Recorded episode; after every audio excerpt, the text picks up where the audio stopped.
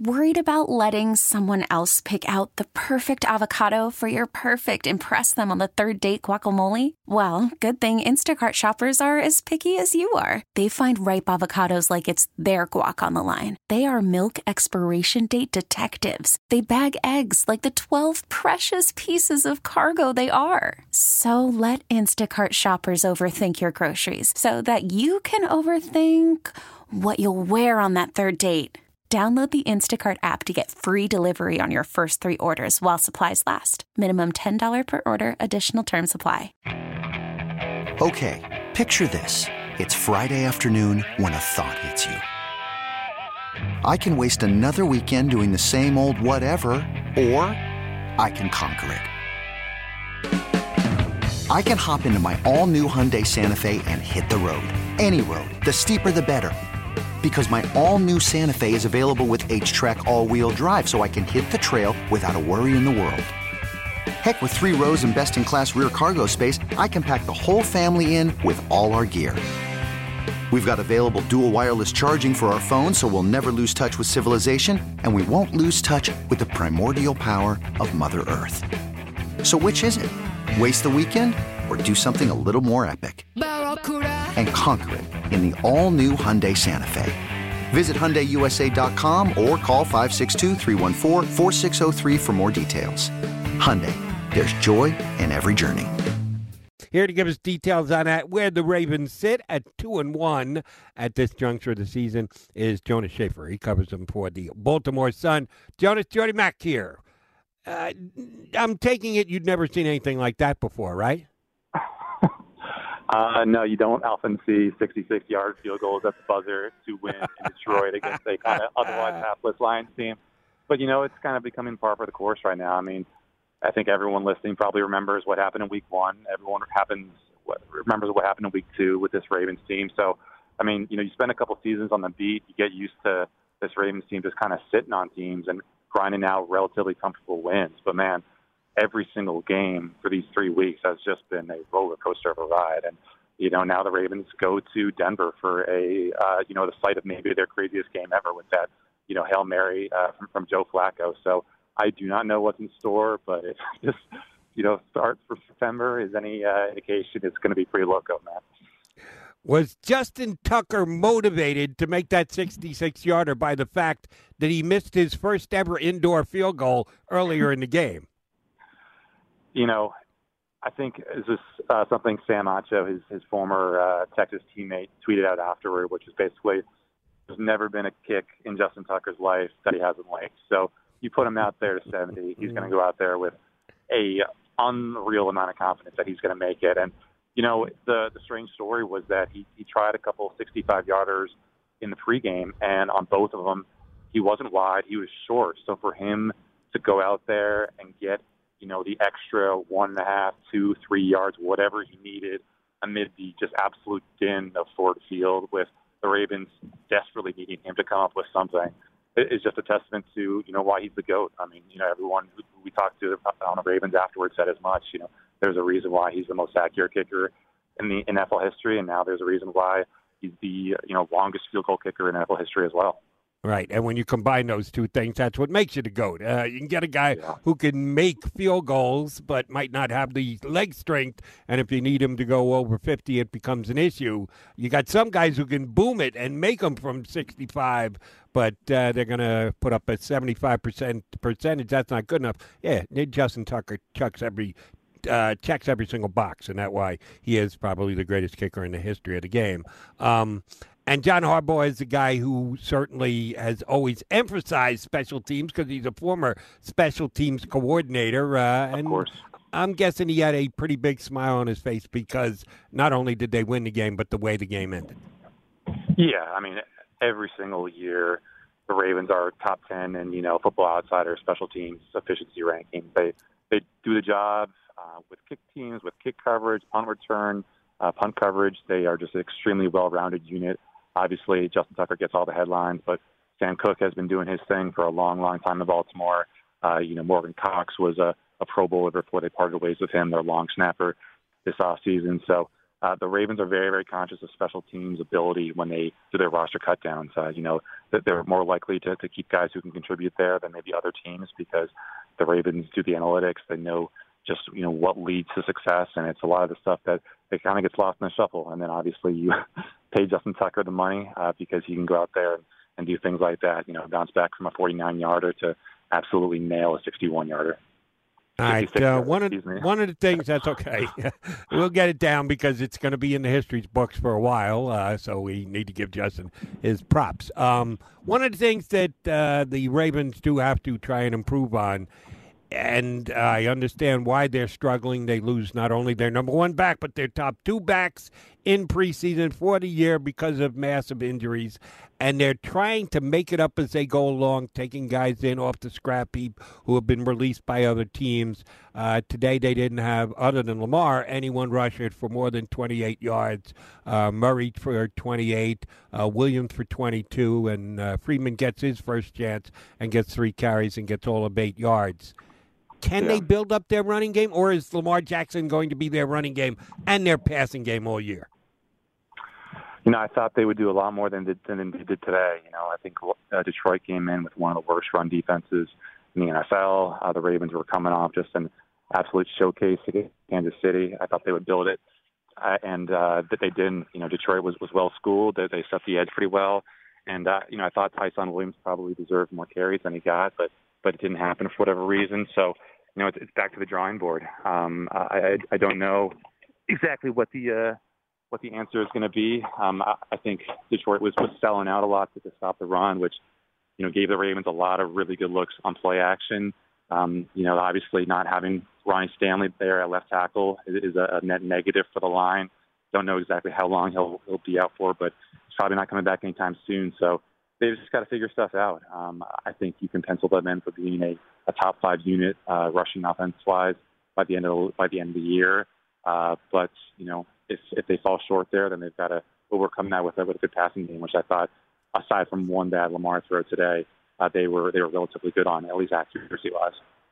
Ravens were up thirteen nothing uh, at half, and uh, you might have thought that it was going to be a cakewalk from there. It turned out to be anything but. With the Lions taking the lead in the second half with the field goal with only a minute and four seconds to go.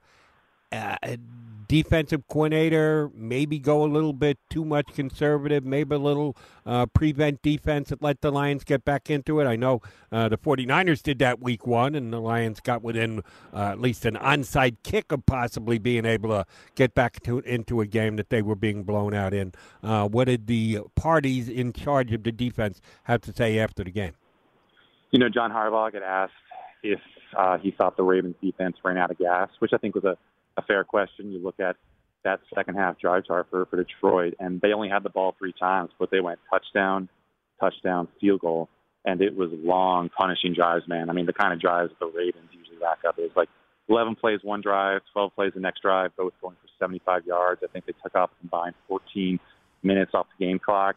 And a lot of it was just pretty good execution by Detroit, but also some bad tackling in space by the Ravens. I mean, I think they only got gashed downfield once, uh, you know, through the air. Jared Goff was, was pretty conservative. He just put the ball in space to, to uh, D'Andre Swift, who had a really nice day. I think he had six or seven catches.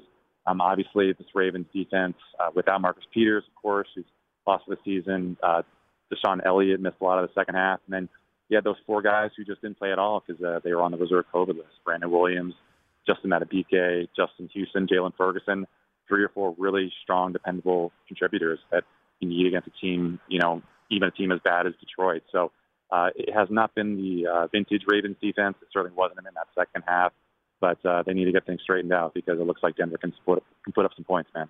One of the things that I thought could play out today was the fact that I thought the Ravens get some pressure on Jared Goff, who's not a real mobile quarterback. He's a stay in the pocket type of guy, and the Lions' defensive line, is, uh, offensive line, is both young and developing. Um, yeah. But they come away with two sacks, not near as much pressure as I thought. And Goff did have t- some time to make some plays, not way down the field, but spread the ball around, as you mentioned, ball control, time-consuming type drives. Where was the Raven pass rush today? Uh, it's a good question. That's going to be a question we're asking a lot this year. I think uh, Justin Houston has been uh, the Ravens, you know, maybe most consistent pass rusher. through through two weeks, but obviously he cannot go today. Justin Madubuike has flashed as an interior pass rusher. Uh, he couldn't go. Uh, Calais Campbell obviously had to, I think, take on a heavier burden, which probably helped him wear down uh, over the half. Uh, the Ravens' best hopes today were, were through the blitz, which has you know been the uh, kind of the mantra under Wink Martindale, their defensive coordinator, for as long as he's been there. Um, you know, Odafe Oweh, who had that great game last week against Kansas City, was I think neutralized a little bit by by that uh, Lions O line, in particular Penei Sewell, who I think had a pretty good game other than uh, the one penalty. So, uh, you know, this is a Ravens defense that's built from the uh, the back to the front, uh, but it's a it's it's a more troubling proposition when the Ravens are dealing with as much injuries as they have. So. Uh, it's something to keep an eye on. Uh, I'm not as uh, bullish on, on the defense as I was to start the season, but you know, uh, if they can get healthy, which they're starting to do, then uh, you know, I think they could at least be better than they were in the second half today. And here's a little weird anomaly, and we're talking to Jonas Shaffer. He covers the Ravens for the Baltimore Sun. He was on CBS Sports Radio, and this is not uh, just the NFC, the AFC North. It's basically across the board in almost all the divisions in football. Open up at Vegas, follow with Kansas City, uh, interconference Detroit, next week Denver, then Indianapolis before you take on the Chargers the first divisional game is until week seven against Cincinnati. You got a whole bunch of games against uh, teams that uh, are going to make your life difficult because you got uh, no easy schedule, but you don't get into the division until week seven against Cincinnati, and then there's going to be a flourish at the end of the year of a bunch of games against the division. Does that benefit the Ravens, or does that handicap the Ravens? You know, I think it's too early to tell. Uh, one kind of pretty interesting tidbit that we got from Wink Martindale when we talked to him on Thursday was, you know, I asked him if he would rather face the Chiefs earlier in the season than later in the season, and uh, you know they were pretty lit up uh, by, by that Chiefs offense. They got a couple opportunistic takeaways, but you know Patrick Mahomes went for I think 11 yards per attempt, which is just absurd. And he said, yeah, you know, we, we would like to face the best offenses early because if we get that win, uh, then we can also get some pretty nice lessons about where we help defensively. And obviously, if you're dealing with guys on IR or COVID reserve, it, it's a little bit to fix them. But I mean, you know, they are getting the reps that they need, facing a different, you know, a multitude of, di- of, of different offenses. Uh, you know, the Lions kind of tried to, to muscle them over today. It didn't go that well. I think they were a little bit more effective when they spread things out. But, you know, that's how the Chiefs like to do things. But you know, they, they need to, to get these reps in because when Justin Herbert comes to town or Baker Mayfield comes to town or even, you know, Joe Burrow on a good day comes to town, they are going to need uh, this defense to be on its P's and Q's. And uh, it was for the first half, but it wasn't for the second half. And uh, here's the bottom line: you walk away with a win. It might not yeah. have gotten the way you wanted, might not have been pretty until the ball bounced over the crossbar. Which, by the way, I do got to ask you that before I let you go. Uh, were you in the press box today? I was, yeah. Um, now, not every press box is dead at the 50 yard line. Some are actually uh, pretty far off the 50 yard line. So, how good a view did you have of the Tucker field goal? Did you know as soon as it went up in the air after it hit the crossbar that it was going through, or during that millisecond where you were going, oh my God, I don't know what's going to happen to this?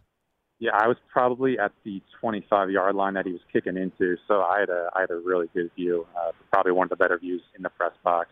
Right. Uh, what I remember, and I guess this is just the case for every field goal, but this one just seemed to slow down because of how long it was. Is you think coming off the leg that like, wow, that's got enough juice, and then you know that field goal dies a quick death. You know that that arc ends and it starts it starts to hurtle down downward, and you're just wondering, man, does this have enough juice? And then you hear that doink, and the doink can mean one of two things: either it's going over or it's getting pushed back. And this one by the mercy of whatever higher being there is, deigned it to, to get pushed over and, uh, you know, bounced 20 yards in the air. Uh, just, you know, the Ravens put their faith in the football gods and the football gods say, yeah, you did enough today to get this win. Yeah, I'm sure you've enjoyed the first 20 viewings of it. I hope you enjoy the next 2,000 viewings of it just as much because we're going to be seeing it for a long period of time. Jonas, great stuff. Appreciate you coming on board with me tonight. Thanks much. Safe trip Thank home. You, have a great night. Take care. Jonah Shaffer, Ravens uh, beat writer for the Baltimore Sun, here with us on CBS Sports Radio. Okay, picture this. It's Friday afternoon when a thought hits you.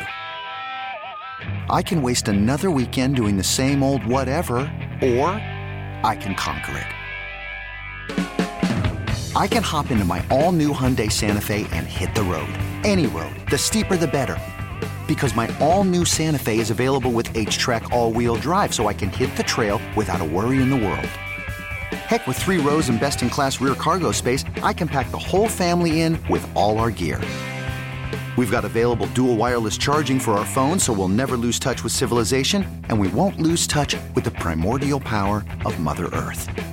So, which is it? Waste the weekend or do something a little more epic? And conquer it in the all new Hyundai Santa Fe. Visit HyundaiUSA.com or call 562 for more details. Hyundai, there's joy in every journey. This episode is brought to you by Progressive Insurance. Whether you love true crime or comedy, celebrity interviews or news, you call the shots on what's in your podcast queue. And guess what? Now you can call them on your auto insurance too with the Name Your Price tool from Progressive. It works just the way it sounds. You tell Progressive how much you want to pay for car insurance, and they'll show you coverage options that fit your budget. Get your quote today at progressive.com to join the over 28 million drivers who trust Progressive. Progressive Casualty Insurance Company and Affiliates. Price and coverage match limited by state law.